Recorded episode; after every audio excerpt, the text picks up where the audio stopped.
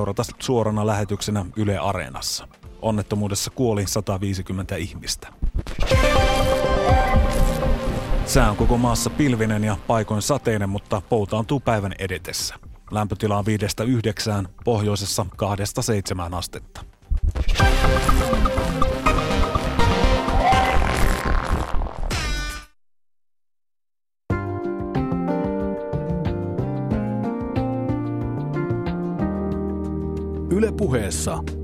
Perjantaisin kello yksi.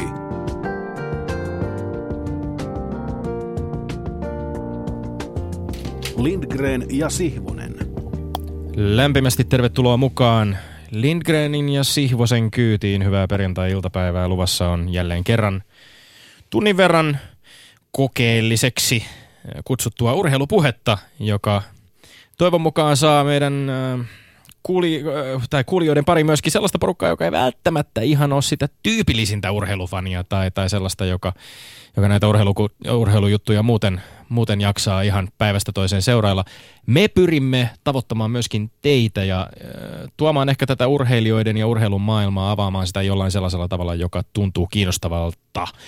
Ja tänään me aivan ehdottomasti siihen taatusti kykenemme tämän päivän vieraamme kanssa, joka on pitkän linjan suomalainen liiga jalkapalloilija Pekka Sihvola. Hän on äh, eilen myöhään yöllä matkannut Kokkolasta kupottelun jälkeen kotiin ja tota, on onneksi ehtinyt saamaan jonkinlaiset yöunet ennen kuin on tänne studioon meidän seuraamme liittynyt. Ja puhutaan jonkun verran hänen nykyisen seuransa Helsingin IFK Veikkausliigaan nousseen IFK meiningeistä näin kauden alussa ja myöskin varmasti tulevista derbyväännöistä paikallisvastusta ja HJKon kanssa, mutta myöskin Veikkausliigan arjesta vähän noin niin kuin yleisemmin. Mites Petteri Sihvonen, oletko sinä saanut hyvät työunet nukuttua viime yönä?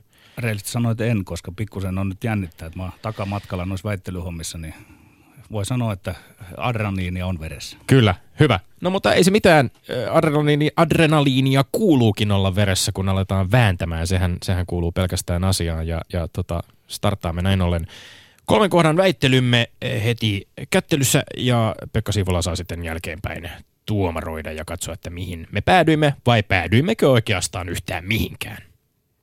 Mutta sulla, on vielä, sulla oli jonkinlaista tässä niinku fiilistely näistä meidän, meidän väännöistä ja tämän hetkisestä tilanteesta, eikö niin? Joo, kyllä se Höntsä Tomi alahan nyt pikkuhiljaa kääri noita fanihalreidesi hihoja ja paljasta hoikat käsivartes.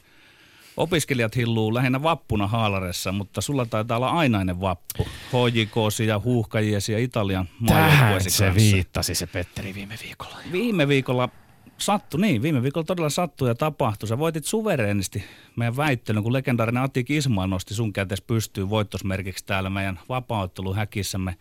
Mutta mä otin kernaasti kuonoon, niin en pannut ollenkaan pahakseni tappiota, joka oli mun jo 17 löyly, jonka sulta sain. Oot kova poika pieksemään suutas, paitsi musiikin myös urheilun saralla, mutta peli on peli. Mä kuulin, että tällä viikolla – se on jo juurikaan näkynyt, etkä on hengailut Nordensöldin kadun suunnalla. Hädin tuskin uskallat enää olla ja käydä siinä Helsingin jäähallin vieresellä Sonera-stadionilla nimikirjoitusvihkos kanssa siellä HJK treenissä pelaajien vesipulleja täyttämässä. Mikä on? No, muistatko, menit pahoin keskialueen mun trappiin ja sait tuta, mitä on ansapelaaminen meillä jääkiekossa, mm-hmm, kun, mm-hmm. kun myönsit, että et oikeasti olekaan HFK-fani. Sulla ei olekaan kausikortti, et käykään IFK-peleissä, et pidäkään IFK ikiaikaista pelityylistä. Suorin polvin myönsit tuon kaiken suorassa radiolähetyksessä. Paljastimpa, paljastimme kimpassa, että oletkin ollut pelkä IFK-on valefani. Ja asianhan tuon Atikismaan lähetyksen voi aina tarkistaa Yle Areenasta. Siellä se totuus on. Minua ei siinä harmittanut yhtään, etten saanut suusta 13 väittelyvoittoa, koska uhrasin viekastelemalla ovella väitteelläni oman etuuni suomalaisen kokeellisen urheilupuheen alttarilla. Jokainen paljastettu valelääkäri tai valefani vie suomalaista yhteiskuntaa eteenpäin. Oi, se jos asia ajattelee niin kuin laajemmissa silmäaloissa. Mutta hei, no viime viikko oli ja meni. Mitäs sä tänään aiot Haalari Tomi väittää? Kuule, Haalari Tomi väittää sulle heti ensin ainakin sen, että fanittamisen tasojahan on monenlaisia. Ja suhteeni suomalaiseen liigajääkiekkoon on hieman ambivalentti. Suhteeni liigajääkiekkoon on ambivalentti. Suhteeni siihen, mikä joukkue suomalaisista liigajääkiekkojoukkueista on oma suosikkini, ei ole millään tavalla ei. ambivalentti, vaikka en kausikorttia omistakaan. Kaapistani löytyy kyllä Helsingin IFK on pelipaita. Tommi, ja mutta siis nyt tämä ei ollut mikään Tää ei ollut, joo, mä, niin, mun, mun, ei mä tiedä, tää oli juontoväittely, mun oli pakko pistää vähän kuitenkin takaisin, koska se selkeästi niin koet, että vain kausikorttilaiset ovat oikeita faneja. Se on hyvä oma per- perusteltu näkemyksensä, mutta tästä ei vielä pisteitä jaeta. Menemme siis varsinaisiin väittelyihin ja aloitamme koripallolla. No niin. Korisliigan tapa hoitaa KTP Jukka Matisen lisenssisotku oli täysi katastrofi. KTP Basket mokasi, jätti avainpelaajansa Jukka Matisen pelaajalisenssin maksamatta. Matinenhan oli alkukauden loukkaantuneena ja palasi helmikuussa kentille ja jostain syystä Korisliigassa herättiin tähän 14 peliä ilman lisenssiä pelanneen pelaajan tilanteeseen vasta tällä viikolla ennen runkosarjan vikoja otteluita. Sen sijaan, että Korisliiga olisi sitten tuominut sääntökirjansa mukaisesti KTPlle tappiot kuudesta voitostaan, jotka se saavutti viimeisen 30 päivän aikana, eli 12 pisteen menetyksen, se päättikin näpäyttää seuraa huolimattomuudesta 2000 euron sakoilla ja kotiedun menettämisellä puolivälierä ja mahdollisessa välierävaiheessa, oho, mahdollisessa välierävaiheessa.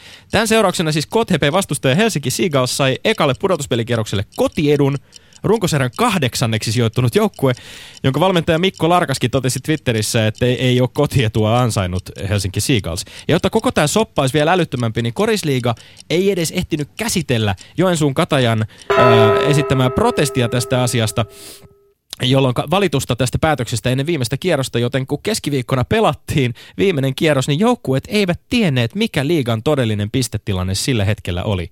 Musta on aivan käsittämätöntä, että siis tämä KTP-huolimattomuus on yksi asia, sääntöjen noudattaminen on toinen asia, mutta kolmas ja kaikki käs- käsittämättömin juttu on se, että korisliigassa ei ilmeisesti tiedetty kuukausien ajan, että joku pelaa ilman lisenssiä. Tai voitu huomauttaa asiasta ennen kuin oltiin sitten sellaisen mahdottoman päätöksen edessä, jota ei uskallettu tehdä. Lemposoikoon Tommiliini. Sähän ootkin meistä se patinoituneempi runomies. Lasket makavalla asialla leikkiä, kun muutat sanaa mennen tule. Väitteessä on sulle tyypillisen tapaa sellainen, että sitä ei voi tulkita kuin hyvin moninaisesti, ei ollenkaan jär, järkevästi. Jaha. Ja mä, mä sanon toisin kuin minä, niin mä, mä sanon nyt todella niin kuin täsmällisesti, miten tämä asia menee. Anna tulla. Ensin sun pitää hä- hävetä. Ootko sä vakavissa sitä mieltä, että KTP olisi pitänyt tuomita jälkikäteen häviämään nuo mainitsemasi kuusi peliä? Pidät käsittämättömän, mukaisesti. niin, pidät käsittämättömän sitä, ettei korisliiga tiennyt, että sarjassa pelaa pelaamaan lisenssiä. Hui hai. Oletko itse perehtynyt asiaan noin, kun sä tästä niin noin isolla äänellä huutelet? Oot, ootko tutustunut siihen mekanismiin, miten nämä lisenssiasiat menee ja niiden seuranta tapahtuu? Ootko? No et oo vai varmaankaan. Silti huutelet siinä. Oma lukunsa on se, minkä me pelanneet tiedämme ja valmentaneet, että tästä tällaisesta mokomasta lisenssiasesta voukkaaminen on viime kädessä kovin ulkourheilullinen asia. Tämä on sitä semmoista niin Twitter-kuohaa ja höpinää, mihin sä lähdet nyt Tommi tässä niin mukaan. Siellä somessaan tätä on jauhettu. Korisliika teki ihan oikein, kun, kun tota näitä vaihdettiin nyt näitä kotietuja siinä. Piste. Siis äh, niin, tätä, koht, tätä kompromissia on kuvattu, tätä rangaistusta, joka on siis kompromissi, on, on kuvattu kohtuulliseksi ja urheilulliseksi ratkaisuksi. Mun mielestä se päätös, jolla se tapa tehtiin, on lähinnä niin kuin selkärangan tuota sekoilua, koska eihän tuossa noudatettu sääntökirjaa, joka toteaa, että jos pelaaja pelaa ilman lisenssiä, niin silloin ottelut pitää tuomita hävityksi. 40-0. Se on niin kuin yksinkertainen asia. Ja itse asiassa Korisliigan liittohallitus itse totesi muun muassa, että kilpailusääntöjen 56. pykälän mukaista sääntömääräystä ei voida Mikä yleisesti pitää kohtuuttomana 56. Mutta se Oliko? soveltaminen käsi, käsillä olevaan yksittäistapaukseen eli kuuden ottelun tuomitsemiseen hävityksi johtaisi tässä tapauksessa kohtuuttomaan lopputulokseen. Eli sääntöjä ei siis sovellettu niin kuin olisi kuulunut, koska rangaistus olisi johtanut kohtuuttomaan lopputulokseen. No oiskohan tämä päätös ollut sama, jos KTP olisi majaillut siellä jossain keskikastissa ja voittanut, sanotaan vaan pari peliä, eli olisi menettänyt vaikka vaan sitten niin kuin kahdesta ottelusta pisteet ja sillä ei olisi ollut niin hirveästi vaikutusta siihen, että mitä, mikä on liigan lopputulos. Nyt musta tuntuu, että niin korisliiga vaan luimuili tästä Tommi. ohi. Saanko vastata? Saat vastata aivan vapaasti. Joo, tota, yksi asia on aina säännöt, mutta sitten ne pitää olla urheilussa tulkittavissa. Ihan samalla lailla kuin tuomarit tulkitsee peliä, niin mun mielestä tätä pelin niin sanottua ympäristöäkin pitää saada voida tulkita näin. Ja kun sä sanot siinä, että äh, mietitäänpä, että ehdottaisitko sä nyt tuota otteluiden tappioksi kääntämistä, jos se KTP olisikin sattumaisin hävinnyt ne kaikki pelit, niin mikä rangaistus se, se semmoinen on? Et mun mielestä tässä on nyt käytetty No, todellakin ei sillä olisi mitään vaikutusta siihen. Ei, No, ei, ei, niin, niin, olisi mitään pisteitä, niin. joita ne vois hävitä siinä niin, niin, tilanteessa. mutta nyt kun niitä pisteitä on, niin sä tartut siihen, että ne olisi pitänyt ne pisteet ottaa sieltä Ei pois. tuossa mitään järkeä On, tuossa on, argumentissa. On, on. Si- Jos- siinä, on siinä on se täydellinen järki, että tota, jo, jos niillä ei olisi ollut mitään pisteitä, niin se, nyt siellä on järkevästi ajateltu se sillä lailla, että ei, kun korisliika tekee virheen, tietyllä lailla myös korisliiga. Ei pelkästään KTP-joukkuejohtaja ole tehnyt virhettä. Mm, niin mm. Korisliiga on kohtuullistanut tätä asiaa, tätä päätöstä miettimällä, että se ratkaisu on todellakin urheilullinen. Okei, okei, hyvä. Ei antiurheilullinen, mitä sä et Hyvä. He ovat soveltaneet ja väität sitä antiurheilulliseksi. Mä haluaisin kysyä sinulta vielä sen, että kun sä totesit siihen, että Kysy. minähän en tunne näitä mekanismeja ja sitä, että mi- mitä näihin lisensseihin liittyy eikö sun mielestä ole lainkaan absurdia se, että käsittääkseni muutaman sadan euron pelaajalisenssi, joka on huolimattomuutta jonkun tekemän virheen takia jäänyt maksamatta, että pelaaja pystyy pelaamaan kauden aikana 14 ottelua ilman, että liigassa kukaan huomaa mitään, ilman, että siihen asiaan voidaan puuttua, lähettää jonkinlainen varoitus tai muuta. Meillä on näitä tietokoneita ja erilaisia tietokantoja, joista varmaan aika nopeasti pystyisi tällainen asia selvittämään. Tommi, kyllä huomaa, että sä et ole siellä urheilussa ja siellä ytimessä ollut mukana, koska mä, mä olen itse niin kuin sekä junioritasolla että senioritasolla näitä liika, tai siis tämmöisiä lisenssiasioita. Ja siellä niin, edelleen niin, pergamentteihin niin, raapustetaan niin, nämä niin, lisenssit niin, sitten. Niin, tai oli, jossa... oli ne missä tahansa, niin tuota, siellä aina silloin tällöin sattuu tämmöisiä inhimillisiä virheitä. Ja jos tämä saattaa olla yhden ihmisen inhimillinen virhe, niin ei Herra Jumala sen perusteella et, pidä et vastannut, et vastannut kysymykseen. Vastasin, vastasin. Et vastannut kysymykseen. Altistetaan tämä tuomarille nyt sitten. Okei. Okay. Sopii. Mennään eteenpäin. Joo. Mä väitän, että meidän kotoinen kiekkoliiga ylitti valtuutensa, kun se ikään kuin kattojärjestönä ilmoitti, että jatkossa pelaajapalkkioita leikataan. Mä oon jyrkästi sitä mieltä, että liikan viesti sinänsä on oikea. Pelaajapalkkioita pitääkin leikata, koska taloussuhdanne on mikä on, mutta ei liika voi, eikä liikan pidä antaa tuollaista ilmoitusta. Mä teen tämän ihan selväksi. Pelaajapalkkioita leikkaavat tai nostavat vain ja ainoastaan seurat liikan ilmoitus, että pelaajapalkkioita tullaan tietty prosenttimäärä leikkaamaan, johtaa vain sekaannukseen ja lopulta riitaan. Voin kertoa nyt tässä, että tuskin IFK ja kärpät leikkaa pelaajapalkkioita yhtään päinvastoin. Sen sijaan HPK varmasti leikkaa. On täysin absurdi ajatus, että liika voisi mitenkään olla osapuoli siinä neuvottelussa, jossa HPK nuori lupaus Ville Järveläinen agenttinsa kanssa neuvottelee siirrostaan Saipaan. Järveläisen agentti neuvottelee asiakkaille Lappeenrannasta isomman sopimuksen, mikä taas ollut tarjolla Hämeenlinnasta. Se on niin yksinkertaista on jotenkin vielä kaiken lisäksi kovin suloista, että jopa pelaajayhdistys on nyt mukana näissä talkoissa ja sanoo ikään kuin myöntäneensä, että, että, että hyvä, tämä ilmoitus oli hyvä. Eli tässä on nyt munannut liika ja myös sitten pelaajayhdistys. Aivan sama tapa kuin sinäkin, Petteri, niin mä pidän itse asiassa tätä ydintä, sitä, että jääkiekossa, jääkiekkoliigassa, jossa itse asiassa joka ainoana liigana tässä maassa palvelulajeissa on sellainen, jossa palkat voivat jopa lähteä vähän käsistä, niin on tällaisen viestin antanut. Se ydinviesti on mun mielestä oikeanlainen ja mun mielestä on kiinnostavaa nimenomaan tämä, mihin sä lopussa puutuit. Eli siihen, että, että tässä tiedotteessa, joka, joka liiga lähetti, niin siihen on haastateltu sekä liigan toimitusjohtaja Kimmo Rannistoa että pelaajayhdistyksen toiminnanjohtaja Jarmo Saarela. Ja Saarela itse toteaa myöskin siis, että on tietysti valitettavaa, että huono taloustilanne näkyy myös pelaajapalkkioissa. Ikävää, mikäli kehitys heijastuu ennen kaikkea alle mediaanipalkan tienaaviin pelaajiin. Ja mun mielestä siis hän jatkaa vielä, että toivon seurojen kiinnittävän yhä enemmän ja enemmän huomiota eri toten ulkomaalaisrekrytoiteihinsa. Se ajatus siitä, että liiga ei voi millään lailla, että, he, että liiga ylittää valtuutensa puuttumalla pelaajapalkkoihin, ei mun mielestä pidä paikkaansa, koska me nähdään, jos me katsotaan palloiluliigoja ympäri maailmaa, katsotaan isoja palloiluliigoja, monissa palloiluliigoissa liigoissahan on tällaiset nimenomaan liigan asettamat palkkakatot jolloin jollain tavalla on joka tapauksessa syytäkin puuttua näihin. Mutta tässä on tärkeintä nimenomaan tämä signaali, joka annetaan, jonka pelaajayhdistys tuntuu itsekin allekirjoittamaan. Tomi, näetkö, mulla on peukut pystyssä. Sulla on peukut pystyssä. Kä- käytit sitä oikeaa sanaa, palkkakatto. Mm-hmm. Silloinhan se olisi järjestelmällinen teko, jos se toteutetaan. Mutta tämä on yhtä tyhjän kanssa tämmöinen ikään kuin ilmoitus, tiedote, mikä sieltä annetaan sieltä liikan toimistolta. Ihan eri. Sitten se homma toimisi, jos olisi joku palkkakatto, mutta niin kuin mä sanoin, tuut näkemään ensi kaudella. Ei, siis se on hyvin kirjava käytäntö tulee olemaan, että liika, liika ottaa tämmöisen kannan ja sitten ne liikan seurat, jäsenet kukin toimii siinä, niin kuin elävät niin kuin pellossa omien sääntöjensä mutta, mukaan. mutta liigahan ei tässä siis itse asiassa tämän tiedotteen, jos mä nyt itse olen tätä oikein tulkinut, että eihän liiga ole mitään niin kuin ukaasia antanut tässä, että ei, nyt pitää niin, toimia näin. Liiga on vaan joo. todennut, mm. ja voisin kuvitella, että jos tällainen viesti heiltä tulee, että tiedotteessa todetaan, että valtaosa seuroista pyrkii karsimaan monien pelaajasopimusten arvoa 5-15 prosenttia, niin silloin tämä signaali on selkeästi niin kuin seuroilta tullut, ja liiga on halunnut sitä yksinkertaisesti tiedottaa. Eikö liiga voi tällaisista asioista sun mielestä tiedottaa? No mun mielestä toi on aika lailla niin nolla puhetta siitä, että kun se, se ei niin kuin perustu mihinkään, että,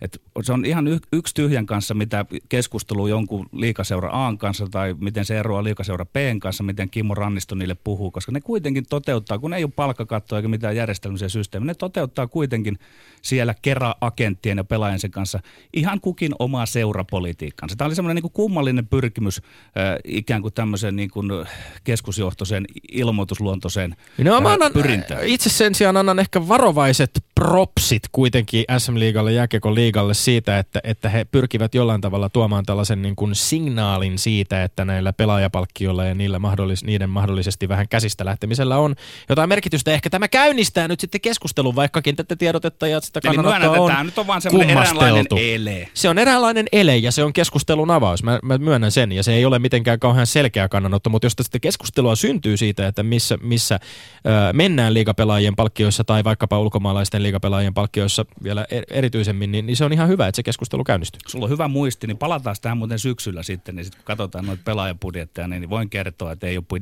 pienentynyt. Palataan, yhtään. tarkastellaan niitä. Mieluusti, mieluusti. Öö, koriksesta lätkän kautta, oh, ihanaa, futikseen. Veikkausliigan pitäisi antaa Jaron Jamar Dixonille reippaasti pelikieltoa. Veikkausliigan avauskierroksella FF Jaron ja IFK Mariehamnin välisessä ottelussa Jaron Jamar Dixon teloi aika törkeällä ja vaarallisella taklauksella Mariehamnin par- parhaisiin pelaajiin lukeutuvan Petteri Forsellin useammaksi kuukaudeksi pelikentiltä. Forsell sai Dixonin taklauksen seurauksena polven sivusiden vamman, ja Dixon sen sijaan sai tuomari Dennis Hantamolta vain keltaisen kortin, ja pelin jälkeen ei ole myöskään kuulunut mitään li- lisäsanktioita. Ja käsittääkseni niitä ei voi edes jakaa, jos pelaaja ei ole pelin aikana joutunut, ulo- ulos, joutunut ulosajatuksi, eli tähän pitäisi selkeästi saada jonkinlainen muutos. Nyt on nimittäin seurauksena se, että kotimainen futisliiga menettää yhden värikkäimmistä pelaajistaan jopa kolmen kuukauden ajaksi, eikä Jamar Dixon tai Jaro joudu maksamaan minkäänlaista hintaa tästä täysin tarpeettomasta ja vaarallisesta tempusta. On mun mielestä täysin väs- vastuuton ja käsittämätön viesti niin kuin pelaajien keskinäisen kunnioituksen kannalta, että futiksen korkeimmalla sarjatasolla Suomessa voi torpata vastustajan sairastuvalle ja jos erotuomari tekee tilannessa virhearvion, kuten mielestäni selkeästi teki, niin pelaajaa ei voi myöhemmin rangaista kovalla kädellä. Tämä Dixonin ja Forsellin tapaus saa jo pakko myöntää jääkiekon SM-liigankin kurinpitotoimet näyttämään asiallisilta ja se on aika paljon sanottu se meikäläisen suusta. Himputti sua Tommi. Kyllä huomaa, että sä et ole koskaan pelannut sarjatalla futista tai lätkää. Vaikka, vaikka, vaikka tämä on ad hominen, mä toistan, Joo, et ole joo, pelannut niin sen huomaa. kyllä, sen Nyt huomaa. tuomarimme Pekka Sihvola, joka on akateeminen futiskundi parha, niin pitää olla tarkkana. Nimittäin mä artikuloin nyt selkeästi.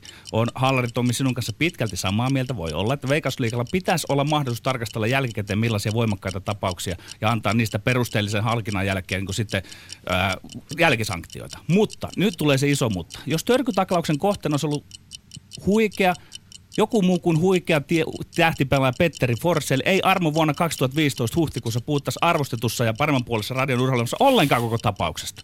Ehkä puhuisimme aiheesta, jos HFK on Sihvola olisi saanut sukille vastaavalla tavalla, mutta jos sen tällin olisi saanut Matti Meikäläinen, ei täällä puhuttaisi koko asiasta. Kuulinko mä Tomi oikein, kun sä sanoit siinä alussa, että Jaron Dixon teloi törkeällä vaarallisella taklauksella Marianhamin parhaisiin pelaajiin lukeutuvan Petteri Forssellin useammaksi kuukaudeksi pelikintä. Parhaisiin. Kuule Hallari Tommi, sä hävisit tämän väittelykohdon nyt tasan sillä sekunnilla, kun menit sanomaan, että parhaisiin pelaajiin. Eli sä, eli sä niinku tavallaan erotat nyt sen, että keneen tämä sattui Sä kohdistumaan. tartut täysin lillukan varsiin tässä. Tuo oli täysin epäoleellinen asia. Se, se, se, tämä tuossa on perus, pointti. Perusargumentti. Ei, pointti ei nimenomaan. Pointti oli se, jonka sä allekirjoitit itsekin, että ehkä liigalla pitäisi nimenomaan olla mahdollisuus antaa jälkeenpäin sanktioita tämän tyyppisissä tapauksissa. Oli ei pointti, ja että mä maini- myönsin. se, että mä mainitsin Forsellin olevan väris, väriläiskä ja IFK Niin. Marjahaminen huippupelaaja. Totta kai se nousee sillä tavalla esiin, että huippupelaajiin, hyviin pelaajiin, niihin joukkueen kannalta tärkeisiin pelaajiin aika usein niitä rankkoja taklauksia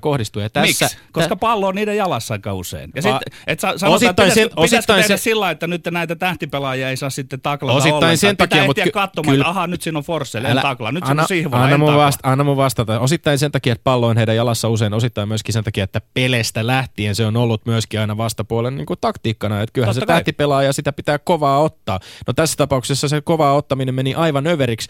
Ja kun mä puhuin lätkästä ja vertasin lätkään, niin mun mielestä esimerkiksi se, että NHL on niin kuin näyttävästi viime vuosina on ollut tapana ö, suhteuttaa tällaiset niin kuin törkytaklaukset ja Ei niiden, niiden, ole aihe- Kino. älä, älä, älä, älä, nyt, niiden aiheuttamat sairauslomat niin, että- niin, että taklauksen pe- tehneelle pelaajalle annetaan pelikieltoa sen perusteella, minkälaista vahinkoa tämä taklaus aiheutti. Niin tätä samaa voisi hyvin harkita mun mielestä Dixelin ja, Dixonin ja Forsellin kaltaisissa tapauksissa.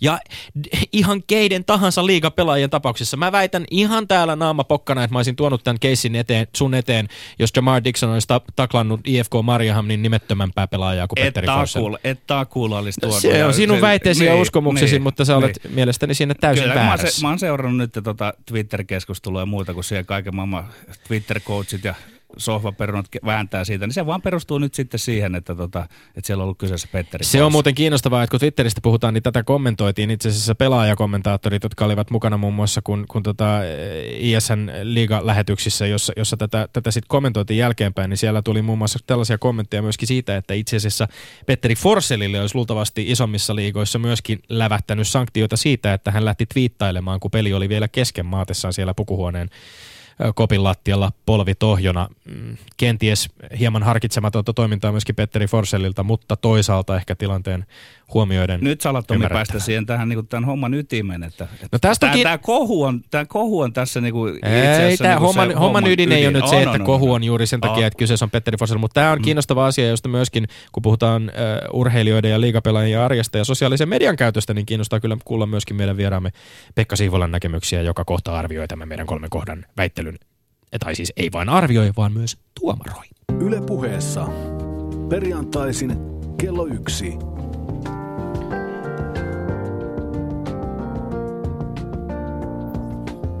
Lindgren ja Sihvonen. No niin, meillä on tässä tämmöinen monitorien muodostama verkko tietyllä tavalla tässä pöyd- pöydillä, pö- pöydällä, jossa tota, huudellaan toiste, toisillemme verkon, verkon yli. Öö, Pekka Sihvola, lämpimästi tervetuloa lähetykseen. Kiitos. Öö, kysyi tuossa aikaisemmin, että meinaatteko te mennä tuosta niin kuin käydä toisinne käsiksi tuosta verkon yli, mutta ihan niin pitkälle ei kuitenkaan päästy. Mutta nyt tässä vaiheessa me annetaan pallo sulle ja sä voit ihan tässä muistinpanoja tehtyäsi niin vapaasti ää, parhaaksi katsomallasi tavalla tuomaroida tämän meidän kolme kohdan väittelyn. Ihan siinä järjestyksessäkin, missä haluat. No joo, tämä oli, tää oli erittäin mielenkiintoista. Varmaan tähän alkuun pitäisi sanoa, että tämä mun ääni olisi varmaan ihan hyvä ajaa jollain pikakelauksella tonne eetteriin, koska tää, mä varmaan pysyn ihan teidän, teidän tahdissa tässä, mutta tota, kokeillaan. Tämä oli, Tämä oli mielenkiintoinen ei pelkästään kuulla, mutta myös katsoa tätä teidän elekieltä täällä, että, että ei siinä nyt kaukana oltu, että oltaisiin oltu verko, verkon yläpuolella toisissaan riveleissä. Vielä mä kiinni. joskus tirvosin. Lätkä, jatka puhuu taas. Ja tota, eh, erittäin hyviä argumentteja. Jos lähdetään ihan ensimmäistä liikenteeseen, oli tämä koripallokeissi. Joo. Ja tota, siinä, siinä meni kyllä voitto Tommille, että et, et kaiken kaikkiaan perustelut oli, oli vakuuttavampia. Mä olin Petterin kanssa ehkä samaa mieltä itse, että urheilulliset asiat olisi, olisi tässä niin kuin se, mikä olisi pitänyt, tai miten tämä nyt homma menikin loppujen lopuksi, mutta sitten kuitenkin vakuuttu, että Tommilla oli ehkä kuitenkin paremmat perustelut sitten, että miksi se tämä erä kääntyi hänelle.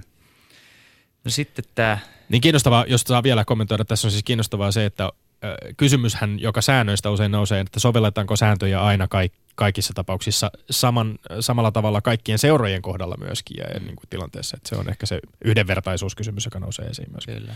Tässähän on paljon keissejä ollut futiksenkin puolella. Muun muassa viime, viime vuonna oli Marjahamina IFK vissiin pelutti ekas pelissä. Olisiko ollut kaikki pelaajat, että ei ollut jotain pelipassia leimattu? Mutta Niin Tommin just. mielestä semmoista ei voi tapahtua. No siihen ehkä, ehkä se huomattiin jo sen yhden pelin jälkeen, tai koska nyt sitten huomattiinkaan. Ja sitten oli, muista Lahdella oli vissiin kaksi vuotta sitten, ja siinäkin oli sitten, kaveri tuli yliajalla vissiin, tai ihan lopussa kentälle. Et ei varmasti ollut urheilusti mitään vaikutusta. Niin vaikutusta sen, sen, tulokseen. Mm. Mutta tota, Kyllä mä ymmärrän sen, että se urheilullinen vaikutus myöskin ja mikä, mikä sen seuraus on, niin se on otettava harkinta. niin sä ymmärrät nyt, kun sä sait pisteen. Niin, mä oon jo varmistanut sen piste, kyllä. Se, se ei enää luiskahda pois sulta. Ehkä pitäisi tutustua itsekin vähän paremmin sääntöihin, että tietää sitten, miten niitä sitten Mä luulen, että liigatasolla, joka liigassa se, niin kuin, että liigatasolla ollaan jotenkin perillä siitä, että systeemi on ja toimii ja se on niin kuin järkevä, niin se on se kaikkein tärkein huolenaihe tässä. Mutta mennään seuraavan kohtaan. Joo, tota, öö, no toisessa kohdassa sitten pisteet menee sitten taas Petterille, että, Mhm. että tota, tää, öö, ehkä Petterin semmoinen, semmoinen tietynlainen rauhallis, rauhallisuus ja tyyneys tässä, että se totesi, miten asia on.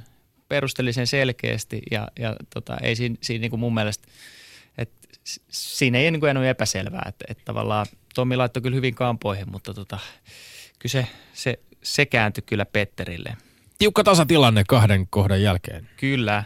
Nyt no odotamme sit... jännityksellä omaa Sitten on tämä ratkaiseva... lajiasi koskevaa väittely Veikkausliiga. Joo, ratkaiseva ero. Ja tota, itse asiassa ää, aluksi tämä näytti, että tämä menee ihan selkeästi Petterille. Et, et tota, Mutta mut sitten sit, sit se, sit se tasottui se tilanne ja loppujen lopuksi Petterillä oli vain yksi selkeä argumentti, että puhutaan suosikkipelaajista. Mä olisin kaivannut, että sieltä olisi tullut ehkä muitakin perustelua, koska mulla itselleen tuli heti monta, monta mieleen. Mutta tota, sitten loppujen lopuksi oli tämä yksi sana, mikä tämän homman ratkaisi, että kun sä menit möläyttämään sen tähtipelaajan tai mikä se oli parhaimpi pelaajia kuuluvan, niin tota, kyllä se sitten kuitenkin, se oli tasan, mutta sitten se Petteri väite piti, piti kyllä valitettavasti paikkansa Tommi sun kannalta, että, että tota, voitto meni tällä kertaa 2-1 Petterille. Hyväksyn yes, tämän, hyväksyn kiitos, tämän. Kiitos. Hy- hyvin perusteltu. Kiinnostaa kuulla nopeasti vielä ennen kuin mennään eteenpäin. Sä sanoit, että tuli monenlaisia muitakin argumentteja mieleen itselläsi. Haluatko millään tavalla kommentoida tätä tapausta sen, sen tarkemmin tai sitä argumentoida ehkä niin kuin yleisesti? Ei tarvitse välttämättä, just tätä tapausta, niin ei tarvitse niin välttämättä niin Dixonin niin. tai Forsellin keissiin mm. nyt sillä suoraan puuttua edes, mutta No joo, mä olin itse asiassa tuossa tuossa kilpailevan median Ilta-Sanomien pallokerhossa puimassa tätä samaa asiaa viikolla ja, ja tota, siellä juteltiin pitkään tästä keissistä. Ja, joo. ja se, on, tota, se on aika moni, monimuoto, tai moniulotteinen keissi, mutta et, et sanotaan, että nythän se näkyy aika selkeästi videolla esimerkiksi, mitä tapahtuu. Mutta et, mitä jos se sama tilanne olisi tapahtunut jossain vähän kuolleessa kulmasta, ei olisi vaikka tiennyt, mitä, että se olisikin perustunut niin kuin ihmisten näkemyksiin Aivan. eikä siihen videoon, niin, niin, niin sanotaan, että jos tällainen jälkeenpäin rangaistusmahdollisuus olisi, niin mitä sitten kun sitä kunnon kuvamateriaalia ei olisikaan ollut saatavilla siitä, niin miten, Loistava pointti. missä vaiheessa mm. sitten niin kuin vedetään se raja, että ja tota, no sitten taas tullaan tähän, että säännöt on säännöt, että jos se saa keltaisen siinä tilanteessa ja ei jälkeenpäin voi antaa rangaistuksia, niin tota, okei, sitten sit herää kysymys, onko se erotuomarin virhe, mutta tota, Mm. mm. sitten pitäisi taas tsekkaa niitä sääntöjä. Että. Mm. Tässä kun Tommi ei olisi halunnut noudattaa sääntöjä, mutta sitten siinä korissa esimerkiksi olisi pitänyt mennä kirjaimellisesti sääntöön. Mutta Niin, tästä- anteeksi, niin, että mä niin, vielä vähän tässä niinku... Ei, ei, toi on ihan hyvä pointti. Tässä mä ehkä, ehkä äh, her- herätän lähinnä kysymystä siitä, että pitäisikö näitä sääntöjä harkita just, että, mutta mut totta kai tässä tullaan niin kuin aika vaikeisiin kysymyksiin nimenomaan siitä, että mitä tuomarointi on ja sitten näihin videotarkistuksiin ja se, että mitä me voidaan jälkeenpäin todistaa tai mahdollisesti sanktioida. Onko tämä tapaus, joka on pelaajien keskuudessa puhuttanut tässä? No on se tietysti jonkin verran ja, aikana. ja tota, nyt varsinkin kun olin itse tätä puimassa, niin siitä keskusteltiin paljonkin, paljonkin kopissa sitten. Ja mulla on aika paljon ollut myös kokemuksia, että mä oon ollut kummallakin puolella, että mä oon ollut telottavana ja joskus viime keväänä vali, valitettavasti itsekin teloin ja näin. Mutta sitten kun sä ehdotit tätä, että jos, jos se rangaistus olisi jotenkin verrannollinen siihen, siihen, että kuinka paljon kaverille tulee huiliin, niin sekin on sitten taas vähän harmaa alue. Että jos se, tota, kuka sitten sanoo, että se se vamma aiheutuu vaikka just siitä osumasta tai näin. Että et jos sen napit jääkin sitten hirveän huonolta säkällä siinä samassa tilanteessa siihen kenttään, ja sen takia tuleekin se huili, eikä sen takia, että se on tullut se osuma tai jotain. Että Äärimmäisen hyvä pointti. Toi on Kyllä. hyvä pointti. Ja siis jääkiekossa on aika irvokas se käytäntö liikassa. Mä en tiedä, NHL se ei taida olla, mutta tuomari käy suurin piirtein kysymässä pelaajalta, että kävikö pahasti. Mm. Ja mä, mä en ymmärrä millään sitä, koska mi- miten se pelaaja, sehän voi niinku feikata sen tilanteen niin pahan kuin se haluaa. Tässä on pakko vielä nostaa esiin itse asiassa nyt kun äh, NHLn playoffit on alkanut, niin, niin äh, Montreal Canadiensin ja Ottawa Senatorsin välisessä ottelussa itse asiassa oli tämmöinen tapaus, jossa todella aika, aika pahannäköisestä huitomisesta Montrealin PK Subban äh, sai äh, viiden minuutin rangaistuksen ja myöskin pelirangaistuksen. Ja hänen niin kuin, huitomisen kohteeksi joutunut ottavan, ottavan pelaaja lähti niin kuin, kättään pidelle vauhdilla pukukoppiin ja näytti siltä, että nyt on niin kuin, käynyt pahastikin vahinkoa. Subban ajettiin kentältä ja Montrealin kotiottelussa hirveä kohu ja hän näytti, näytti, näytti itse siltä, että ei millään voinut uskoa, että tällainen tuomio annettiin. Ja sitten hetkeä myöhemmin tämä ottavan pelaaja palaskin sieltä pukukopista itse asiassa takaisin kentälle. Meni kyllä sitten takaisin ees taas itse asiassa muutamia kertoja ja sitten todettiin ottelun jälkeen, että hänellä löytyi hiusmurtuma kädestä, että en, en ollenkaan epäile, etteikö kipu olisi ollut todellista, mutta et se, se just, että mi- mi- mikä sitten tapahtuiko tämä esimerkiksi sen huitomisen seurauksena vai jäähän kaatuessa vai mitä ikinä, niin tämä on hyvä pointti kyllä, kyllä myöskin tähän keskusteluun. Ja vielä, jos jatketaan sen verran tästä tuomaroinnista ja muusta, niin mikä Pekka Sivula sinun kantasi on siihen, että pitäisikö sitä sanotaan teknologiaa lisätä jalkapallon vaikka maalitarkistuksissa tai missä tahansa. Me ollaan tässä studiossa siitä keskusteltu ja sekin jakaa mielipiteitä. Se on, se on varmaan futiksen ikuisuuskysymys, se tulee aina olemaan, mutta mut kyllä mun mielestä tietylle tasolle joo, että musta must esimerkiksi tuolla arvokisoissa niin on ollut aika hyviä kokemuksia näistä maalikamerateknologioista, että onhan se niinku, se on ehkä se kaikkein karuin tuomio, että kun maali jää, maali jää näkemättä tuomareilta. Mutta et, et kyllä mä oon itse ehkä sitten vähän vanhan liiton pelaisiin mielessä, että semmoinen tietynlainen inhimillisyys tai tavallaan se sen tuomarin, että se on yhtä lailla kuin kaikki pelaajat siellä kentällä vähän tietyllä tapaa erehtyväinen henkilö, niin, niin se, on, se on tavallaan musta osa sitä peliä, että, että ei, ei kaikkeen mahdolliseen, että se videotuomarointi tai mitkä tahansa teknologiat sopii, mutta mut johonkin ilman muuta. Yle puheessa Lindgren ja Sihvonen. Niin, me ollaan tässä jo päästy hy- hyvään vauhtiin keskustelussa, mutta tota, tosiaan lämpimästi tervetulleeksi studioon olemme toivottaneet sinut jo muutaman kertaa ja toivotetaan vielä kerran nyt, kun ollaan siirrytään tästä väittelystä ihan niin varsinaiseen keskusteluun. Äh, Pekka Sihvola Helsingin IFKsta, liiganousijan ähm, joukoissa tällä kaudella. Mä mainitsin tuossa alussa, että, että tota, oot päässyt, päässyt myöhään himaan. Sulla on, tota, te pelasitte siis äh, Kokkolassa KPVtä vastaan kupin, kupinottelua eilen, joka vielä venyi jatkoajalle ja, ja jatkoajan viime hetkellä sitten veitte, veitte 2-0 voiton vieras, vierasottelussa, mutta sain käsittääkseni tai sain sellaisen, sellaisen viestin, että bussi Helsinkiä kohti lähti tuossa niin kymmenen jälkeen illalla ja nyt jos oman keikkabussikokemuksen perusteella se on teitse sellaiset vajaa 500 kilometriä kestoon noin 6-7 tuntia, eli koska pääsit nukkumaan? No siinä vähän ennen viittä, että Joo. sinänsä, sinänsä oli, että ei ollut aamulla hirveästi velvollisuuksia, että, että sai kuitenkin aamulla nukkua ihan riittävästi. Kohtuullisen karultahan tämä niin kuin arki kuulostaa. Se on aika pitkä reissu noin niin kuin pelatun jatkoajalle menneen ottelun jälkeen.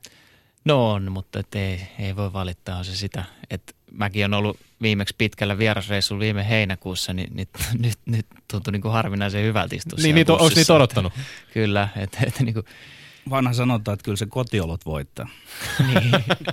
no joo, niin, ja sitten ehkä, tunnelma, niin, ja sit ehkä tunnelma, ehkä tunnelma olisi ollut toinen, jos olisi tullut takki. No kyllä se joo, kotimatka lyheni aika paljon sitä, siinä kun tuli jatkoajalle niitä maaleja, että, että tota, näinhän se menee. Että ei se tuntunut yhtään niin pahalta. Tässä on nyt käsillä hyvin pian derpy paikallismatsi HJK vastaan HIFK. Mites, minkälaisessa tunnelmissa te pelaajat odotatte sitä matsia, vai onko se vaan meissä toimittajissa ja noissa faneissa se semmoinen alkuhehkutus, vai onko sitä hehkua siellä jo joukkueen sisälläkin? No ihan varmasti, varmasti se suuri, suuri hehku ja suuri semmoinen odotus on kyllä pelaajien keskuudessa, että, että siellä on paljon pelaajia, jotka ei pelkästään ei pelannut liigaa, mutta sitten puhumattakaan tuollaista derbiä ja ei, en itsekään tietysti. Mä oon kerran joskus aikoina, oliko silloin Finnair Stadium pelannut täydellä Finnair Stadiumilla Hongan riveissä hoikot vastaan ja, ja tota, se on niin jäänyt elämyksenä mieleen, mutta et nyt, nyt kun tuntee noin Stadin Kingin meiningin, niin mä veikkaan, että se menee vielä toiseen potenssiin. Että, että kyllä siinä on, niin kuin, siinä on ihan huikeat odotukset ja, ja että katsoo niin joukkueen tekemistä, niin kyllähän siellä on sellainen, niin kuin, että päästäisiin nyt irti vaan ne pelaajat, että, että aika, aika siisti tapahtuma tulossa. Mahtava kuulla, eli hy- hypeä on todellakin, todellakin ilmassa. Ihan taatusti toivomme kyllä ja usko, uskon vakaasti siihen ja viit, kaikki merkit viittaa siihen, että, että tota Sonerstadion tullaan kyllä, kyllä varmasti. Mä veikkaisin, että melkein niin kuin varmaan jokaisessa noissa kolmessa derbyssä, jotka kauden aikana pelataan, niin tullaan, tullaan myymään aika täyteen ja sitä kiinnostusta tosiaan, tosiaan riittää. Ähm, Sä oot Espoosta kotoisin pelannut juniorina Hongassa. Äh, pelasit lyhyen aikaa juniorina myöskin HJKssa 2001-2002. Ähm, ja sitten Veikkausliigassa 2000-luvun aikana ja myöskin ykkösen puolella melko aktiivisesti kiertäen omien laskujeni mukaan peräti 11 eri seurassa, pisimpään niistä itse asiassa jonkin aikaa ähm, Petterin kotikaupungissa FC, FC Hämeenlinnassa ja, ja sitten myöskin Viimeisimpänä kolme kautta Mypassa, jossa iskit 79 ottelussa 33 maalia, eli niille, jotka eivät jostain syystä, kun Futisliigan nimet eivät välttämättä ihan kaikille samanlaisia tuttavuuksia ole kuin vaikkapa Lätkäliigan tunnetuimmat nimet, niin jotka ei välttämättä ole Pekka Sihvola edesottamuksia mm, seurannut, niin, niin tota, sulla on pitkä ura, sä oot, oot hyökkääjä, maalintekijä. Millä tavalla sä tällä hetkellä niin suhtaudut tavallaan tähän uraasi ja toisaalta sitten taas niin nykyiseen tilanteeseen? Sä oot nyt palannut joukkueeseen, joka on noussut liigaan IFK-riveissä, IFK ympärillä tapahtuu paljon kaikenlaista hirveä kiinnostus, joka kohdistuu seuraan. Onko jännittävä tunne olla, olla tuossa joukkueessa mukana?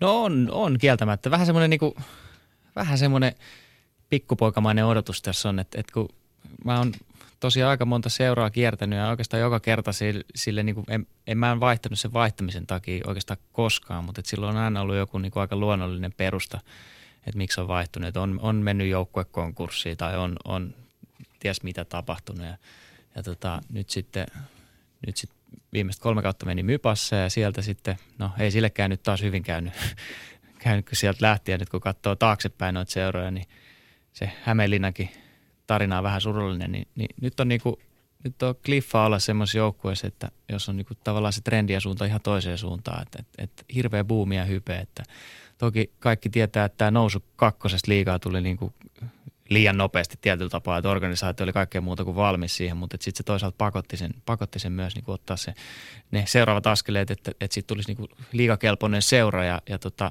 se ottaa varmasti vielä aikansa, mutta et, et, et se on ihan mahtavaa olla mukana sellaisessa, joka on niin kuin kaikki, kaikki merkit viittaa niin kuin ylöspäin, eikä, eikä niin kuin, että olisi joku tehdas kuollut, jonka niin kuin tavallaan taki suuntaisi alaspäin. Että, Joo. että tota, ihan, ihan siis itselleenkin on tullut ihan uutta virinää ja, ja tota, odotusta tähän ja nyt toivottavasti tämä, tämä on semmoinen pitkäikäinen projekti sekä omalta että seuran puolelta. Sä oot 30-vuotias. Ootko joukkueen ikänestori vai onko siellä sinuakin kokeneempia jätkiä?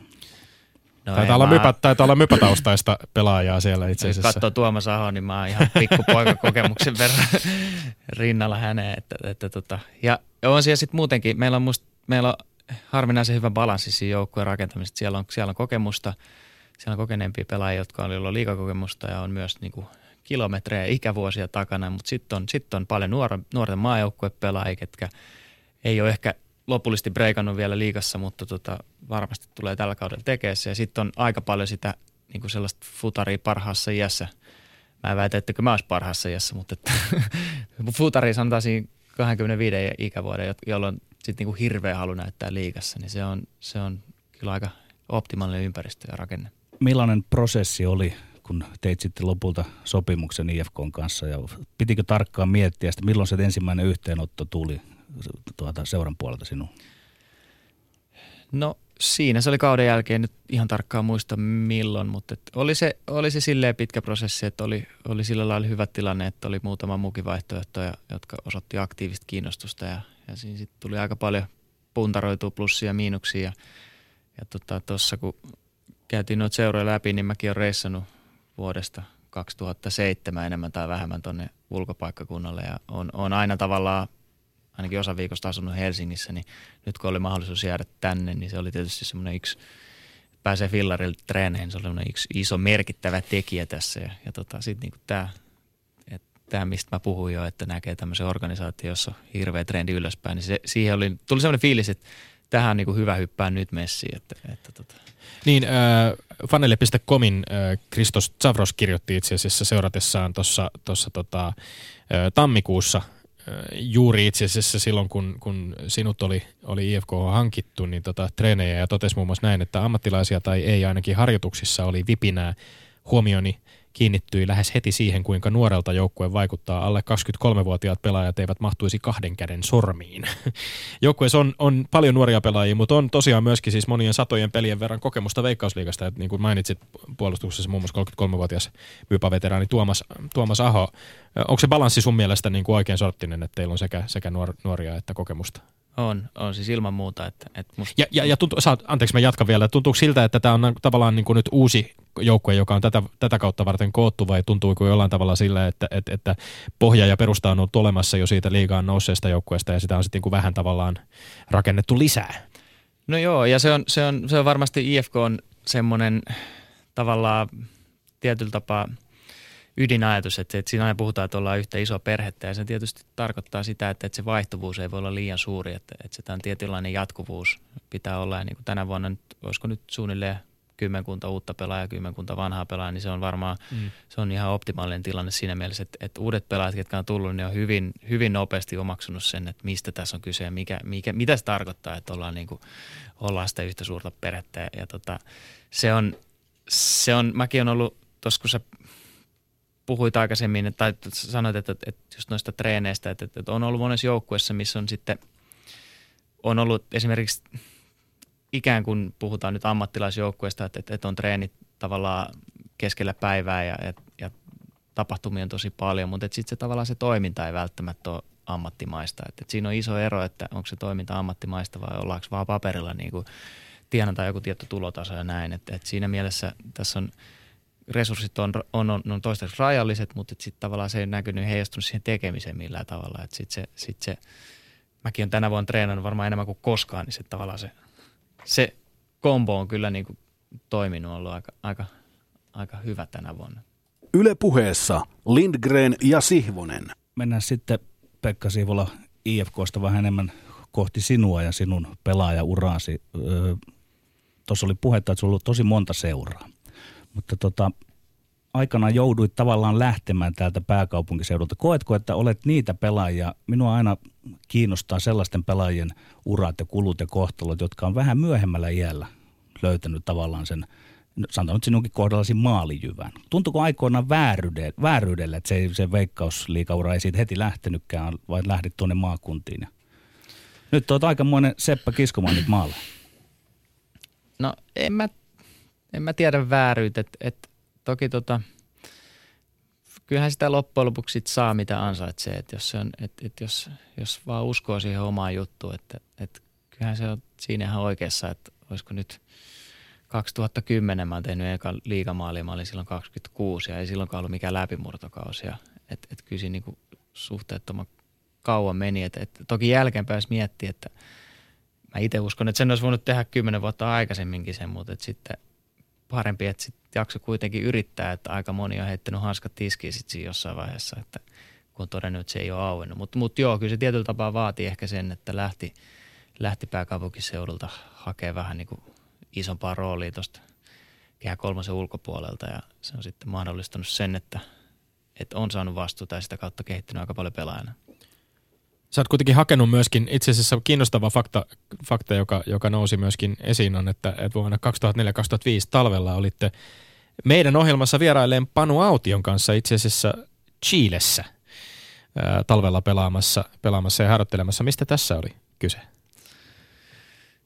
No pitkä tarina lyhyesti. Mä, oltiin, mä tota, pelasin silloin, mä olin tehnyt kolmevuotisen sopimuksen jokereihin se jokereihin. Ja, ja tota, sit pelasin ensimmäisen kauden siellä, kävin koulut loppuun ja kävin Intin, eli en käytännössä pelannut hirveästi. Ja sitten tokana talvena niin se seura meni sitten konkurssiin ja sitten ihan kauden alla niin, niin sitten sit vähän niin kuin hävisi joukkueen alta. Ja sitten siitä muodostettiin klubin 04 ja no jäin sitten sinne niin kuin tavallaan palasin takaisin HJK ja sitten sit oli vähän silleen, että, että miten tämä fudisura tässä nyt ja jatkuu. Ja sitten yksi yhteinen tuttu viime vuoden Hongan kakkosvalmestaja Boris Vistupa on Chilestä kotoisin, niin sitten hänen kontaktien avulla sit, sitten tota, joskus Panukaan vaan päätettiin, että hei, et lähdetään kokeilemaan, että, että tota, talveksi, että, tai heti kauden jälkeen, niin sitten tehtiin vielä tänne takaskaudeksi, jos ei kaikki mene putkeen saatiin sieltä kontakteja ja kaikkia nyt meni just niin kuin tyypillisesti latinomaismeneet, eli mikään lupaus ei niin kuin toiminut sillä, niin kuin, sillä lailla kuin eka kerran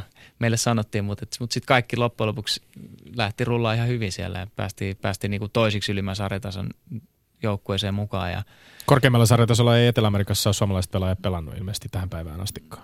Ei ole vissiä. Kyllä sekin oli meille niinku tavoite, että sitten sit siellä tuli joulutauko, me oltiin, ne, ne, ne tarjosi meille sit sopimuksia Panun kanssa ja sitten me, me, oltiin, me oli tarkoitus koko ajan mennä sinne niinku korkeammalle sarjatasolle ja, ja tota, sitten me todettiin, että, että käydään nyt eka kokeilemassa siellä ennen kuin tehdään näitä sopimukset ja no sitten mentiin sinne pari viikkoa myöhemmin sinne korkeammalle sarjatasolle ja no eihän siellä ollut kukaan osannut odottaakaan meitä, että siinä tuli pieni kommunikaatiokatkoksia. Sitten kun me palattiin takaisin sinne, sinne sitten tammikuun puolelle tänne toiseksi ylimmälle sarjatasolle, niin sitten niillä oli sitten taas se paketti mennyt ihan uusiksi, että siellä oli tullut Chile maajoukkuepelaajia, että ne oli sitten satsaus. Et siihen mennessä oli ollut semmoinen nuorten kehityspaikka, että sen takia ne meillekin tarjosi sopimuksia, mutta sitten, ja sitten siellä oli aika tiukat ulkomaalaiskiintiöt, että sitten totesi, että ei pysty kummallekin tarjoa sopimusta tässä vaiheessa. Sitten siinä vaiheessa me ruvettiin miettimään, että no nyt, nyt jos palataan Suomeen vielä maaliskuun aikana, niin kerkee hyvin, hyvin sitten valmistautu kesäkauteen ja sitten tultiin pois. Ja se, mutta ihan kaiken kaikkiaan ihan huikea kokemus, että oppi, oppi niin kuin ihan totaalisen erilaista jalkapalloa ja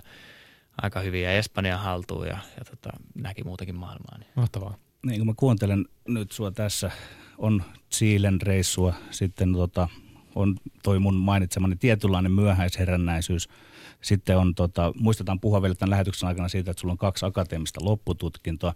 Mulle tulee mieleen se, että onko jalkapallo sulle ollut ihan aina elämän tärkein asia? Ja mä saan ehkä tähän pikkusen puita lyötyä uuniin, kun mä tuossa Facebookissa kerroin, että kohta Lindgren ja Siivosen vieraana Veikkausliikan maalitykki Pekka Sihvola, niin sieltä Hämeenlinnasta Hämeenlinnan miehet kommentoi, kaupunginvaltuuston puheenjohtaja Isakki Kiemunkin heitti heti, että kulttihahmo myös hämeenlinnalaisessa futiksessa.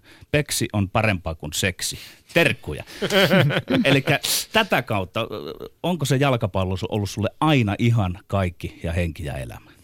No ensiksi takaisin terveiset Isakki Kiemungille, että tsemppiä tuleviin vaaleihin. Mutta lyhyt vastaus kysymykseen, että on. Ei siitä, ei, ei kyllä se on niin kuin aina se edellä mä oon mennyt, että, että mä oon tota, tavallaan sen ehdoilla tehnyt kaikki. Et se, että jos mulla on kaksi akateemista loppututkintoa, niin sen on mahdollistanut se, että silloin kun kausi on loppunut syksyllä, niin on aika paljon viettänyt aikaa siellä koulun penkillä, jolloin sitä aikaa enemmän. Ja sitten toisaalta yliopistossa on aika hyvä tämmöinen akateeminen vapaus niin kutsuttu, että, että siellä se, se paikalla oleminen ei ole, ei ole välttämätöntä aika, aika monessa tota, monilla kursseilla, niin sitten tavallaan sit se on loppujen lopuksi vaan siitä, niin kuin, miten sen treenin ulkopuolisen ajan käyttää. Että, että se on kuitenkin se aika, mitä pystyy treenata täysiä futiksella, niin se on, se on, se on raja, rajallinen, että on se ihan sama millä tasolla.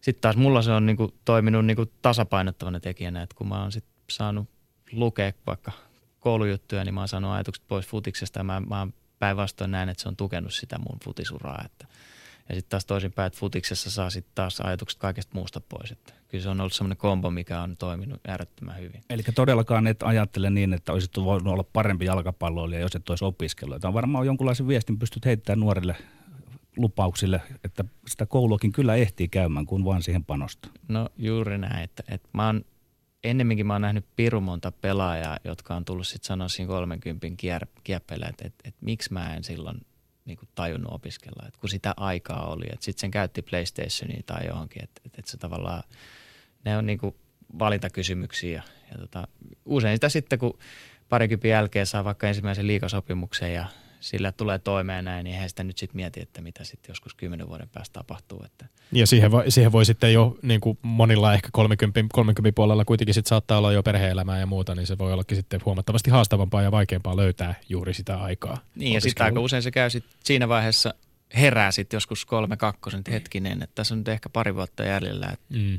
mitä sitten, että sitten onkin vähän myöhäistä ruveta lukea vaikka yliopistotutkinto silleen, että olisi valmis siinä vaiheessa, kun ura loppuu, että tota, Puhuvatko pelaajat kes- keskenään? Mä oon tätä aikaisemminkin kysynyt itse asiassa, kun meillä on ollut täällä, täällä urheilijoita, jotka on puhunut myöskin siitä niin kuin kauden, kauden aikana tai kausien välillä opiskeluistaan ja opi, opinnoistaan ja muista ää, tavallaan kiinnostuksen kohteista. Niin onko tämä sellainen, josta pukukopissa tai, tai matsien ohella myöskin niin kuin pelikavereiden kanssa tulee puhuttua, että se, että mitä, miettivätkö pelaajat keskenään sitä, että mitä mahdollisesti peliuran jälkeen ja, ja tota, opintoja ja muuta sellaista? No joo, ilman muuta. Ja mä ehkä musta tuntuu, että se on vähän niin kasvavaan, kasvamaan päin. Että, että toki se ehkä vaikuttaa sen, että myös seurojen tilanteet on ehkä tiukempia kuin koskaan tai ainakin pitkää aikaa. Ja sitten toki mä oon siis myös tuolla pelaajyhdistyksen puolella siellä hallituksessa, niin tota, kyllähän me jatkuvasti pyritään tarjoamaan meidän jäsenille niin mahdollisuuksia, luodaan noiden oppilaitosten kanssa yhteistyösopimuksia, että saataisiin tällaisia räätälöityjä ratkaisuja sitten vietyä niitä niin tarjota meidän jäsenille, että, että se toki niin kuin tämmöinen muun tyyppinen tie, niin eihän se, eihän se nyt sovi todellakaan kaikille, että en mä sitä sano, että kaikkien pitäisi opiskella yliopistossa kaksi tuntia mutta, mutta sitten on tällaisia, mitkä on, että kauden jälkeen menee vaikka Vierumäelle opettelee, tai opet, oppimaan liikunnanohjaajaksi, niin tota, se, on, se on hyvin niin kuin joustava ja räätälöity nimenomaan se urheilun perusteella, että – niitä on aika paljon vaihtoehtoja, että se on vaan siitä, että mikä kiinnostaa. Mä tiedän, että esimerkiksi valmentajanne Jani Honkavaara suuntasi tuon viime yönä tehdyn reissun Kokkolasta Helsinkiin paluun jälkeen tänään töihin, opettajan töihin. Voitko sanoa vähän yleisesti ottaen, että miten muut pelaajat tai miten moni esimerkiksi teidän joukkueesta tällä hetkellä voi tai on sellaisessa asemassa, että voi keskittyä pelkästään futikseen? No meillä on semmoinen aika, aika tota sekalainen seurakunta, että siellä on, siellä on pelaajia, jotka keskittyy vain futikseen – ja tota, sitten on, sit on muutamia nuoria lukee pääsykokeisiin. Sitten on, sit on aika moni opiskelee, että, että käy päivisin opiskelemassa ja sitten treenaa muuten. Ja sitten sit on jonkin verran ketä on töissä. Sitten sit aika monella on semmoinen suht joustava työ, että sieltä saa, niinku, jos, jos on Kokkolassa vieraspeli, niin saa, saa sen vapaaksi ja ei välttämättä mm. tarvitse seuraavana päivän mennä ja, ja töihin. Et, et se on niinku, kyllä, se, kyllä siellä, siellä niinku päivän pääharjoituksessa niin on kaikki pelaajat paikalla. Että sit joissain aamutreeneissä tai aamutreenit on enemmän semmoisia yksilöis, yksi, yksilökohtaisia, että niissä ei välttämättä kaikki ole aina paikalla. Tämä pelaajahallituksen luottamustoimenkin huomioiden, niin sulla on varmaan jonkinlainen perspektiivi siihen tai näkemys ehkä siitä, että kun puhutaan, mä mainitsin tuossa aikaisemmin, kun väiteltiin jääkiekon SM-liigasta, jääkiekkoliigasta, että, että, että tämähän on niin kuin ainoa – tietyllä tapaa niin kuin se on ainoa ammattilaisliiga, mikä meillä palvelulajeissa on, siis sellainen, jossa oikeasti niin kuin, myöskin liikkuu jo aika isojakin rahoja. Futiksen puolella ei olla siinä tilanteessa ja, ja sekä pelaajien että, että toki myöskin seurojen väliset taloudelliset realiteetit vaihtelee aika paljon. miten sä näet tänä päivänä, niin kuin, missä me ollaan jotenkin tämän ammattilaisuus, amatööri, pelaaja, niin kuin rist, risteymäkohdassa tai on, olla, ollaanko me jotenkin niin kuin hyvässä tilanteessa fut, kotimaisen futisliikan kohdalla? Ollaanko menty eteenpäin sen aikana, kun sä oot sitä itse seurannut? No ei, ei olla kyllä missään tapauksessa missään ihanteellisessa tilanteessa. Että kyllä kyllä niin kuin trendi on ollut viime vuosin se, että, että sit tavallaan pelaajia enemmän enemmän nostetaan nuoria, jotka on sitten seuralle halvempia pelaajia ja tota, tavallaan siitä – mä en, mä en halus käyttää sanaa ammattilaisuus ja puoliammattilaisuus, mm, koska sit, sit siinä, jos, jos puhutaan puoliammattilaisuudesta, niin heti tulee semmoinen, semmoinen mielikuva yleisölle, että, että, että tehdään asioita jotenkin puoli, puolivillaisesti. Että, että, että jos on, meillä on aina heitetty tässä esimerkkejä, että jos vaikka niin kuin brankkari tekee niin vapaa-päivinä, kun se ei ole, se ei ole paloasemalla, niin tekee jotain muita hommia, niin onko se, onko se puolammattilainen palomies tai, tai mm. toimittaja, freelance-toimittaja, niin onko se puolammattilainen, että, että tavallaan se on se se ammattimaisuus, ammattilaisuus, se, että tiet, tietyn tulotason saat, niin sitten puhutaan ammattilaisuudesta, niin se on musta, ei, ei aina ole niin mustavalkoista. Ja, mutta on se trendi mennyt kieltämättä enemmän siihen suuntaan, että, että tavallaan pelaajien on pakko miettiä jotain muutakin, kuin, että ne ei, ne ei elä sillä, sillä, sillä tota pelkästään jalkapallosta saadulla rahalla. Ja toki se ei ole, se ei ole kenenkään mielestä varmaan semmoinen suotuisa kehityssuunta, että kyllä siinä on, kyllä siinä on paljon tekemistä. Taisi olla vieraamme Atik Ismail ei tässä meidän ohjelmassa sanonut, mutta on jossain sanonut ja ehdottanut ihan suoraan, että pitäisi mennä siihen järjestelmään, että, että tota pelaajilla, että he ovat niin kuin puolipäivä pelaajia. Että, että on, on ammatti tai sitten on se koulu. Että se pitäisi niin kuin järjestelmällisesti Suomessa mennä. Toki eihän tämmöistä voida millään mahtikäskyllä toteuttaa, mutta mit, mitä olet itse mieltä siitä tämmöisestä ehdotuksesta? Ei, en mä taas Vai onko näe... se jo käytäntö, siis käytäntö on ohjannut siihen suuntaan, niin kuin no, tuossa äsken Monessa sanoit. seurassa joo, mutta en mä taas näe mitään järkeä, että miksi se pitäisi jostain ylhäältä ohjata, että mennään järjestelmällisesti tähän. Että kyllähän se niinku tavallaan, niin kuin tuossa teidän väittelyssä oli puhe siitä, että veikkaus liiga, tai siinä tapauksessa liigaseurojen pitää tehdä niin kuin se taloudellinen, että ne, nehän niin kuin maksaa ne palkat ja nehän tekee sen oman budjettirakenteen, että siitä, sieltä kautta se tulee, niin tavallaan, että me saadaan seurat mahdollisimman elinvoimaiseksi, niin kyllähän se on kaikkein intressi etu, että, että pelaajat pystyy enemmän enemmän keskittyä, keskittyä siihen jalkapalloon ja käyttää siihen aikaa. Ja, ja että se, että jossain vaiheessa, ollaan ehkä vähän parannuttu siinä, mutta jossain vaiheessa oli se trendi, että just näitä pelaajia niin, kuin niin sanotussa parhaassa niin niitä ei vaan ollut liikassa. Että ne vaan niin kuin sit tajus joskus kaksi nelosena, että, että ei tässä ole niin kuin mitään järkeä, että, että tota, nyt on – nyt on pakko fuutsia jotain muuta ja menee sitten pelaa ehkä aladivisioniin. Että, että tota, kyllähän se on kaikkien intressi etu, että me saataisiin sitä tulotasoa myös nostettua. Yle puheessa Lindgren ja Sihvonen. Mä haluaisin ihan pikkasen tässä nyt ennen kuin aika loppuu ihan täysin äh, valuu käsistä, niin tota, vielä palata kuitenkin vähän tähän, tähän tota derbyasiaan ja, ja tulevan kautta. Teillähän on siis itse asiassa ensimmäinen ottelu tässä nyt tulevana sunnuntaina ennen kuin, ennen kuin Stadin derby koittaa vielä, niin, niin tota, pelaatte IFK Marjanhamina ja Haminaa vastaan, Hamnia vastaan tuossa sunnuntaina. Öö, millä tavalla, onko vaikea ensinnäkin keskittää ajatukset nyt ihan peli kerrallaan mennä eteenpäin ennen kuin, ennen kuin HJK-kohtaaminen koittaa? Et ensin on varmaan Hamina peli kuitenkin hoidettava tässä pois alta. Joo, ei, se ei ole kyllä mitään ongelmia. Että kyllä tässä on niin paljon, mulla on ollut niin rikkonainen talvi, että, että tavallaan odottaa vaan vesikielelle kaikki, kaikki mahdollisia pelejä. Sitten se, sit se, samalla lailla siitä saa se kolme pistettä kuin muista peleistä, mutta toki se on sitten varmaan ennen lähempänä peliä, niin sitä rupeaa sitten funtsia enemmän. Että Joo. Onko tämä derby, itse sanoit aikaisemmin, että se, puhuttiin siitä, että on, on niin pelaajien keskuudessa on myöskin valtavat odotukset jännittääkö tai huolestuttaako ollenkaan se? Me ollaan täällä myöskin puhuttu aika paljon faneista, kannattajista ja kannattajakulttuurissa, kannattajakulttuurista eri lajeissa ja, ja tietysti vähän voi näin itsekin sanoa, että hieman huolestuneena seurannut vaikkapa sitä liikakapin kohtaamista, jonka yhteydessä oltiin vähän jonkun tota marketin edustalla jo rähinöity ja, ja tuntuu siltä, että pieni joukko fanien keskuudessa on sellaisiakin, joille ei välttämättä sit niinku vastapuolen fyysinen koskemattomuus edes ole rajana. Että et onko yhtään huolta siitä, että rähinät lähtee käsistä stadin kengien ja toisaalta sitten taas klubin kannattajien välillä?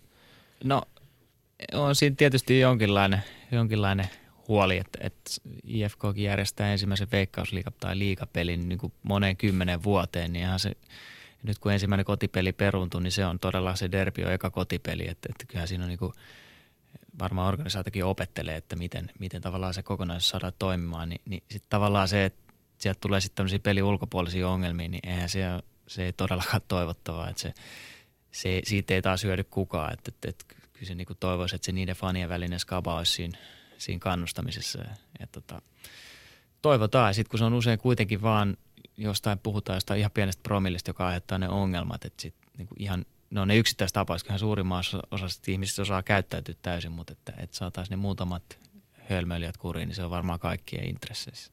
Olenko mä vähän naivi, kun mä ajattelen niin, että ylipäätään tätä sanotaan jalkapallohuliganismia asiaa, että eikö se voisi olla niin, että teiltä johtava pelaaja, kuten sinä – sitten joku HJK johtava pelaaja, että ihan niin kuin tekisi semmoisen julistuksen faneille, että hei kamaan, otetaan nyt rauhallisesti siitä. Vai, vai onko siellä aina silti kuitenkin ne muutamat mänttipäät, jotka ei kuuntele, että ne, ne on itse asiassa ei ole jalkapallon asialla, vaan ne on siellä riehumassa.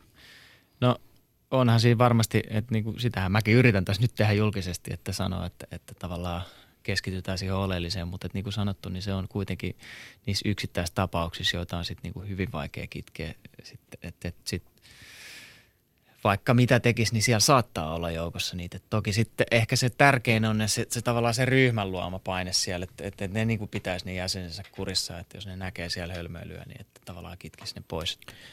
IFKsta on esitetty monenlaisia arvioita tulevan kauden osalta. Osa on vähän varovaisempia ja pidetään sarjapaikan säilyttämistä hyvänä saavutuksena, mutta on myös rohkeampia arvioita, joiden mukaan IFK voi olla liigan musta hevonen. Ajatteleeko pelaajat, tai minkälainen tavoite teillä nyt on joukkueen kesken siitä, että mitä, mitä te tavoittelette tällä tulevalla veikkausliikakaudella? Ja mitkä on teidän vahvuudet? Me Lyhyesti ja ytimekkäästi. tavoitellaan vähintään sijo, sijo, sijoja 1-6, että, että se on niin joukkueen sisällä ja, ja tietysti mahdollisimman pitkään, että olisi panosta niin kuin vaikka europeleistä, niin se on ihan... Ja sitten... Öö, tähtäin on korkealla. Tähtäin on korkealla, että ei, ei siinä tota, en mäkään olisi en mäkään enää halua pelaa liikaa, vaan sillä perusteella, että kunhan säilytään sarjassa. Entäs Pekka Sivulla viimeinen kysymys. Montako maalia aiot tehdä? Asetatko sellaisia tavoitteita, henkilökohtaisia tavoitteita kaudella? Mua aika usein kysytään, tota, niin aina, aina yritän sanoa, että, tai sanon, että aina tavoittelen enemmän maaleja kuin on koskaan liikassa tehnyt yhdellä kaudella. Että se on hyvä tavoite. Eli toisin sanoen yli 14. Lämpimästi kiitoksia tästä vierailusta Pekka Siivula. Kiitos. Kiitos, Kiitos munkin puolesta. Lähteekö Tommilta urheiluterveisiä? No mä voisin vielä lopuksi, kun tuolla Twitterin puolella tuli mennä viikolla vähän sohaistua sillä kun puhuttiin tästä Ville Niemisen murskaksi menneestä SM-unelmasta, niin tota, totesin jotenkin näin, että eikö NHL-voittajan murskas mennyt SM-unelma on vähän niin kuin menisi tota presidentillä unelma taloyhtiön puheenjohtajan paikasta. Tämän tarkoitus ei ollut tirvasta SM-liigaa eikä myöskään, eikä myöskään Ville Niemistä. Lämpimästi onnittelut ja terve, terveiset lähtee Ville Niemiselle ja ensi viikolla taas Lindgrenin ja Siivosen, Siivosen parissa. Moi moi. Moi. Yle puheessa. Perjantaisin kello yksi.